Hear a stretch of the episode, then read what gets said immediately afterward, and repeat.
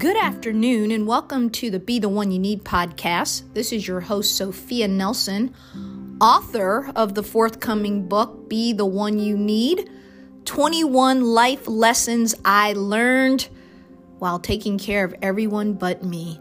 How many of you can relate to that subtitle?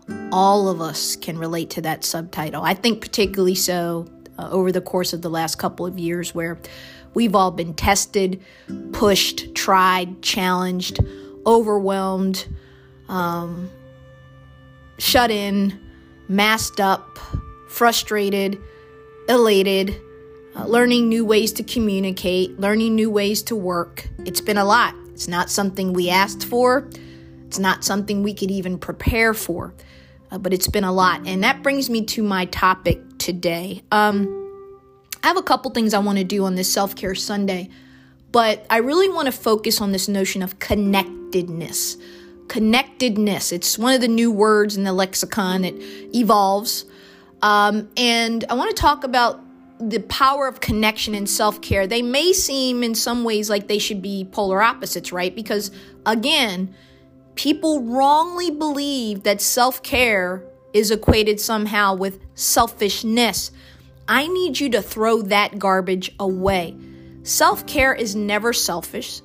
Self care is never just all about you, ironically. Self care is that daily checking in, that daily caring for, feeding yourself, clothing yourself, uh, finding time to pray, to meditate, to exercise, to get still just with your cup of coffee in the morning, to journal. For some of you, it's getting up and out and taking a walk before you get your day started with the dogs, or uh, just taking a walk uh, out there in nature where I live. Uh, I am blessed to live in beautiful western Loudoun County, Virginia, where there are a lot of beautiful landscapes and trees and and places that you can hike, walk, climb, um, do anything, and you can be out in nature a lot. So it's beautiful. But everybody doesn't have that.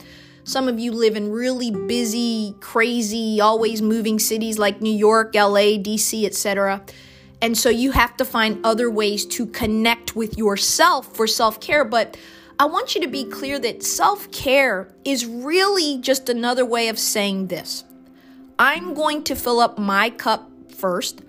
I'm going to check in with me first. I'm going to feed myself first. I'm going to do all the things I need to do to nourish my soul and my being and my wellness first so that, comma, I can be a better spouse, a better mom, a better dad, a better husband, a better brother, a better sister, a better friend, a better pastor, a better employer, a better boss, a better athlete, a better coach. And I can go on and on and on and on. Because there is a direct correlation with our desire and our, as Oprah and Dr. Bruce Perry say in What Happened to You, relational hunger. That's a word I want you to kind of hang on to relational hunger. We all have a hunger, just like we do for food, just like we do for sex, just like we do for belonging and uh, for spiritual nourishment. We have a hunger for connection to other human beings. What I'm suggesting to you uh, throughout the course of this podcast, throughout the course of the book that you're going to read in a few months, is that self care is just the first block, the first step, the first most important rung of the ladder to you being better with other people to you being better with your dreams, your goals, your desires. Because the truth is, when you're empty, when you're hurt, when you're wounded, when you have no capacity left, when you're emotionally depleted, when you're all of those things and you keep pushing yourself and you keep telling yourself that everybody has to come first, the kids have to come first, the spouse has to come first, the job has to come first, my parents who are aging have to come first, uh, my social organization obligations come first. That's one way to look at it, but it's a real quick way, having been there, as have many of you, to utterly ruin yourself, to make yourself sick to make yourself unwell emotionally, to be on the verge of a nervous breakdown, as I like to say, while you're running around telling everybody how blessed you are and how you're too blessed to be stressed and you're all these things. And inside you are screaming for relief, for reprieve, for rest, for respite. So, we're going to go on a redefinition journey of what it means to practice true, deep, meaningful self care. And true, deep, meaningful self care, as I've said many times before, is not just going to the spa. It's not just having a week's vacation in the sun. It's not just um, having drink night out with the girls or basketball night with the guys. That's a form of self care. But true self care comes down to three questions that you must ask yourself often, and that tragically most people do not. The first question What do I want? The second question What do I need? And the third question How do I feel? When you can ask those questions of yourself often, and I'm talking often, like every few days, every day, every week, every month, whatever it is where you make the conscious choice to be intentional that you're going to put you first. I promise you, the people around you will notice that something is different. People around you will notice when you start to lose those pounds because you've put you first. When you start to change your eating habits, you will be modeling to your kids to get the sugar out of their life, to eat healthier, to enjoy food, to experiment with it, to have fun with it. When the kids see you up and moving and taking care of your body, you are you are dropping a seed into your kids that as they get older and as they parent their own families hopefully someday, that guess what? Health matters, wellness matters, being fit matters. You're teaching your family, you're teaching your friends, you're teaching those you're connected to what positivity looks like, what saying no looks like, what getting still looks like, what rest looks like, what learning new things looks like. You're modeling that. And in taking care of you, don't miss what I'm saying here. You're taking care of everybody else around you. Ooh, I wish I had figured this out a long time ago. And I wish the people in my family had learned this. I wish that I had healthier modeling growing up because that stuff, as I open up the new book, is all about your family. And your family is where everything in your life begins and in some cases ends. You don't have to be your family. You don't have to buy into generational curses. You don't have to uh, be what they tell you you're going to be or what words they say to you. You do not, because your story becomes yours the moment you get free and you grow up and you grow out of your parents' house, your grandparents' house, the foster care you grew up in, uh, whatever your village looked like, whatever your community, your family looked like, at some point you're going to get to live your own life and create your own family. But I can tell you, unequivocally that your family, whether it was healthy, whether it was positive, whether it was functional, whether it was loving and kind and caring, or whether it was violent, angry, dysfunctional, mean, hurtful, and petty, you are a product of that environment. And you take things from that environment with you. And without doing the work on you first, without doing the work on you consciously every day of your life, friends, you will become what you don't want to become. It is clockwork, it is textbook. And so I want to talk about connectedness today because we need each other like the air that we breathe. True connectedness, however, only happens when we first know love, and honor self. There are a lot of people who are going to struggle with this book. And they're going to leave crazy comments on Amazon and Goodreads, and they're going to let me have it. Say, How dare you tell me to put myself first? I got five kids, and I got a marriage, and I love the Lord Jesus, and and and I just you're just wrong and you're of the devil telling me to put myself first. How can I blah blah blah blah blah blah blah? The very person who's typing that to me is the very person who's going to be on anxiety medication, who's self medicating, who's angry, who's suppressed, who's repressed, who's just really not happy with life. Because they bought into a narrative, a socialization narrative that mostly impacts women, if we're honest. But men, you get some of this too, which is you don't ask for what you need in your marriage, you don't say what you desire, what you want. Because you are taught that you're supposed to play a certain role and that men don't cry, men don't need help, men don't feel, and that's all wrong. You know, uh, this past weekend, uh, very tragic news out of Hollywood. Actress Regina King, who has been on television since she was a girl on 227, and, uh, you know, just a. Um, amazing actress with an amazing journey from being on a TV sitcom as a girl to becoming one of the leading actresses in Hollywood, an Oscar winner, an Emmy winner, a director, a producer, beautiful spirit, uh, mother of one son, and the light of her life. And he took his own life on Friday, I believe it was. And one of the things that's been heartening to me has been to see the response not just from Hollywood but, but from people all over uh, the globe. One because she's a world famous actress, but more importantly because she's a human being. And that connectedness really I think took off in in unparalleled ways. Uh, watching the response of the sisterhood of women um, who really leaned in, whether it was Viola Davis or Oprah Winfrey or Ava DuVernay or or you could just go on and on and on. And the people who rallied uh, to her and who truly uh, felt that they needed to embrace her in the community of love because her loss is so great and so sudden and so life changing. It is a wound that she will never, ever heal from, in one sense.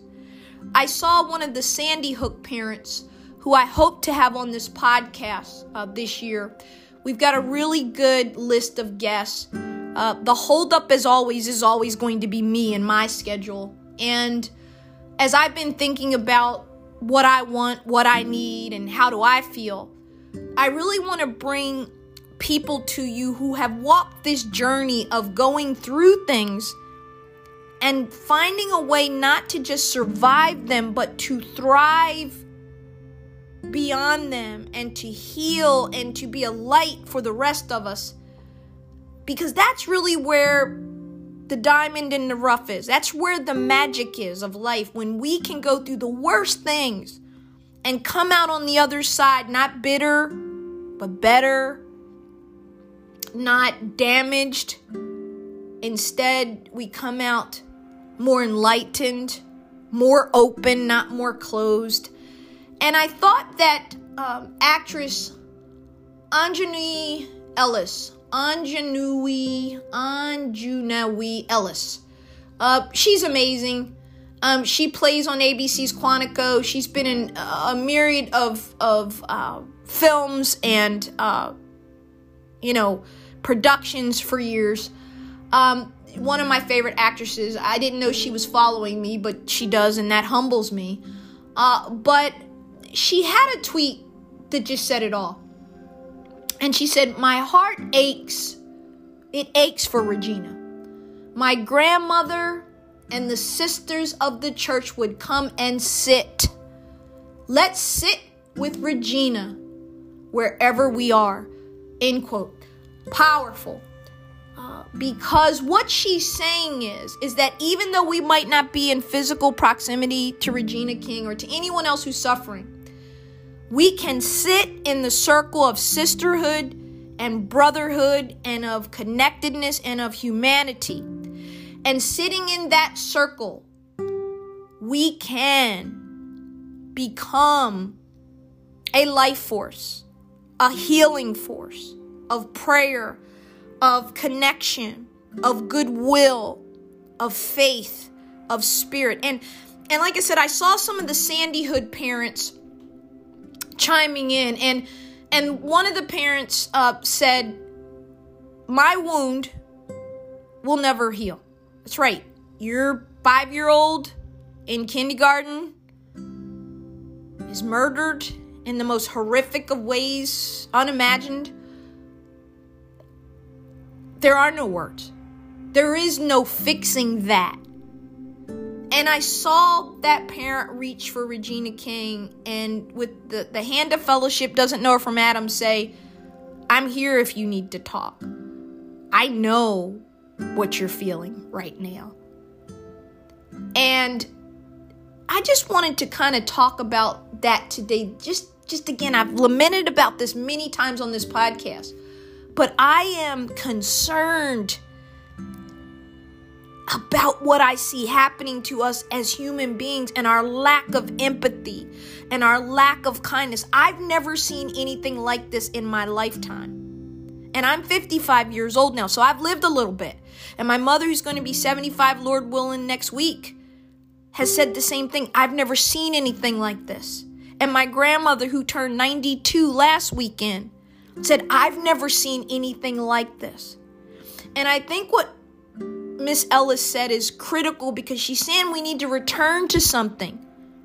That community, that tribe, that connectedness that we as Americans, that we as people from any culture, any race, but particularly some of the more ancient cultures like Africans and Asians and Native Americans and indigenous people and and the ancient uh, Highlanders of Scotland and the Irish and the English and and and there were these these these places, the church where we could go, and and people would come to us when we were hurt. I remember. Uh, like it was yesterday, I was God in, in my early, early 30s, and uh, I had found out that I, you know, was going to have some major problems having children. And I was in a serious relationship at the time, and uh, no doubt we were thinking about marriage. And uh, the irony is, I, I, think I thought I was pregnant at one point, and I went to the doctor, and that's when I found out just the opposite because my cycle had not come. And that's usually a sign when you're a young, healthy woman that you are pregnant. And um, I remember when the doctor, my mother was with me, I remember uh, had one of the best doctors in the country at George Washington who was a fertility specialist and a uh, gynecological specialist, and and they were running all the tests, and I never forget him looking at me uh, with this. It was piercing. You're not going to be able to have children, and I remember feeling like I had been handed a death sentence, and it sent me into a death spiral. Uh, I lost the relationship. I was devastated. I went inward. Um, I talk about this a little bit in my first book, Black Woman Redefined, because the irony is is that I had just come through several years of a close friendship uh, with a sorority sister friend who had uh, been dealing with infertility in her marriage, uh, she and her husband, and they went through it pretty rough. And it was hard to watch that happen to people you love and you care about, and to see what it did to them and how it uh, really took a toll. And the money that they invested and spent to have in vitro and all these things, and uh, to try to just do, not in vitro, I'm sorry, IVF, and to try to get a baby and they finally adopted um, after much prodding and, and support from all of us. And when they did, they got pregnant. Naturally. Doctors told him it would never happen, you know, told him his sperm wasn't working, told her her eggs were dead, you know, all the stuff that happens. And they were fine. The thing is, they were stressed because they wanted this so much and their hearts were so broken that they had literally stopped functioning the moral of the story is this is that being there as the best friend at the time and, and the person who was really in it and going through that was draining for me as well. It was difficult. Uh, there was a lot, and I don't want to get into that because privacy and, and some realm of privacy should be respected. But I think that it was like a double blow to me in my gut that I had just walked through this with somebody and been a good friend and been there through some pretty dark times. And now it was happening to me. The difference was I didn't have a husband. I wasn't in a marriage. And so I didn't get the same sympathy and empathy that a married woman got who was having miscarriages or unable to be pregnant. And it just broke a part of me. And I say all that to say that I'll never forget the sisters of the church. Um, and at the time, I was a lawyer in a big law firm in Washington, and I attended church still in D.C. And I lived at that time way out in Ashburn, Virginia. And I never forget the sisters of the church coming from all over. And they drove out and they came and sat in my house with me. And they prayed and they brought food and they asked God to bless me and they asked God to heal me and to touch me. And there came a point where I was healed and it defied the doctors and I did all these other things and I started change my diet and I did all these things and my body seemed to snap back in place. And although for a lot of reasons that I don't want to get into in this podcast, um, it just wasn't in the cards for me to ultimately have a family of my own. Um, I'll never forget the women sitting with me and praying over me and loving me because they knew what a blow that was. They knew how much I wanted kids. They knew that I had been a good friend to someone who had gone through. And ironically, that friend was not there for me. Again, for myriad of reasons that it just doesn't matter to get into at this point. But let me say this connectedness matters, and we need it now more than ever. We need each other. And I want to encourage you today to really think about your connections, to think about who you're connected to. Do you have real friends? Do you got some ride or die folks that'll be there for you no matter what? Are you there for others? Do you give what you want? Do you practice what you preach? Are you always found with your head stuck in your phone and you don't have time to deal with your kids or be there for your family or whatever and you're always working? Let me tell you, you better cut that shit out because that ain't life and that ain't living. Because the thing about this journey is no day is promised, not a one. So I want to encourage you today to do a couple things, and in the message is yours. One, I want to encourage you to check on your friends, your family, your loved ones. And if you have teenagers and if you have young adults for kids, you need to be in their business like our parents were in ours. You need to be up in it. You need to not leave them alone. You need to be on it and you need to check in and you need to make sure that they're really okay because we've raised a generation of young people that just are not okay. They have a whole different way of coping, of not coping, of dealing with conflict, of not dealing with conflict. They don't talk, they attack, they engage in different ways. They are very expressive in ways that, in my humble opinion, aren't necessarily healthy. Um, they think they're using their voice, but they're really causing a lot of harm. Um, and it's because we've taught them to be that way. It's not their fault, it's our fault. Uh, but I want to encourage you to check in often. The second thing I want you to do is I want you to make sure you've got good people in your own life that check in on you and that ask you, Are you okay? And don't just walk away, but they actually sit and listen and wait for a response. And when you're not okay, they come up with a plan to help you. And the third thing that I want you to do is I want you to just practice being kind just being kind to people for no reason other than to be excessively kind, use excessively good manners, because people are going through it out there right now. And they are broken and they are isolated and they are hurt and they are lonely and they are sad and they don't know how to talk and they don't know what just happened and they don't know how to feel about it. Some people are sick with long COVID. They've lost careers, jobs. They, they're out of money. If you can help with the food bank, do it every week, every month. If you can donate, do it. If you can serve and build and help and pour in, do it. Because we need each other right now.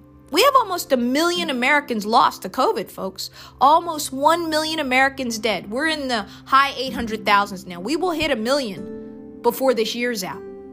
And worldwide, there are already millions that have been lost. And we're not done yet. So get off your little rants about you don't want to wear a mask and you don't want to take the vaccine and you don't want to get boosted and blah, blah, blah. It ain't all about you. And that's what I'm trying to say. Good self care is about practicing good self care, but you practice that good self care, wait for it, because you really want to be better for everybody you love in your life. You want to give your best you. You want to show up as your best self, and you can't do that unless and until you do the work on you. That's it. I'm done for the day. Um, I hope you really think about this message. Connectedness, it's everything. It's what we all want, it's what we all crave, it's what we all desire. Period. Connectedness. Try it. Get off the devices and have a conversation. Get off the devices. Spend some quality time with your kids. Get off the devices. Set aside family night where all the devices go in a basket and you sit there and y'all watch television and you talk or you talk about the current events. Ask your kids how they're feeling about what they're seeing on the news. Ask them how they feel about what's going on at their high school or their grade school. Ask questions and then wait for the answers and then do something. Our kids are in crisis. My heart goes out to you, Regina King. Uh, my thoughts and prayers are with your family. My thoughts and prayers are with uh, all those that we've lost already just in the first few weeks of 2022. A lot. Meatloaf died this past week. Louie Anderson, the comedian, Sidney Poitier, Betty, White. We've lost a lot of people. Um, and we're not even through the first month of the year. So it's a reminder again that life is frail, it's fragile, it's fleeting, it's quick, and we need to do our best with it while we have it. I love you guys.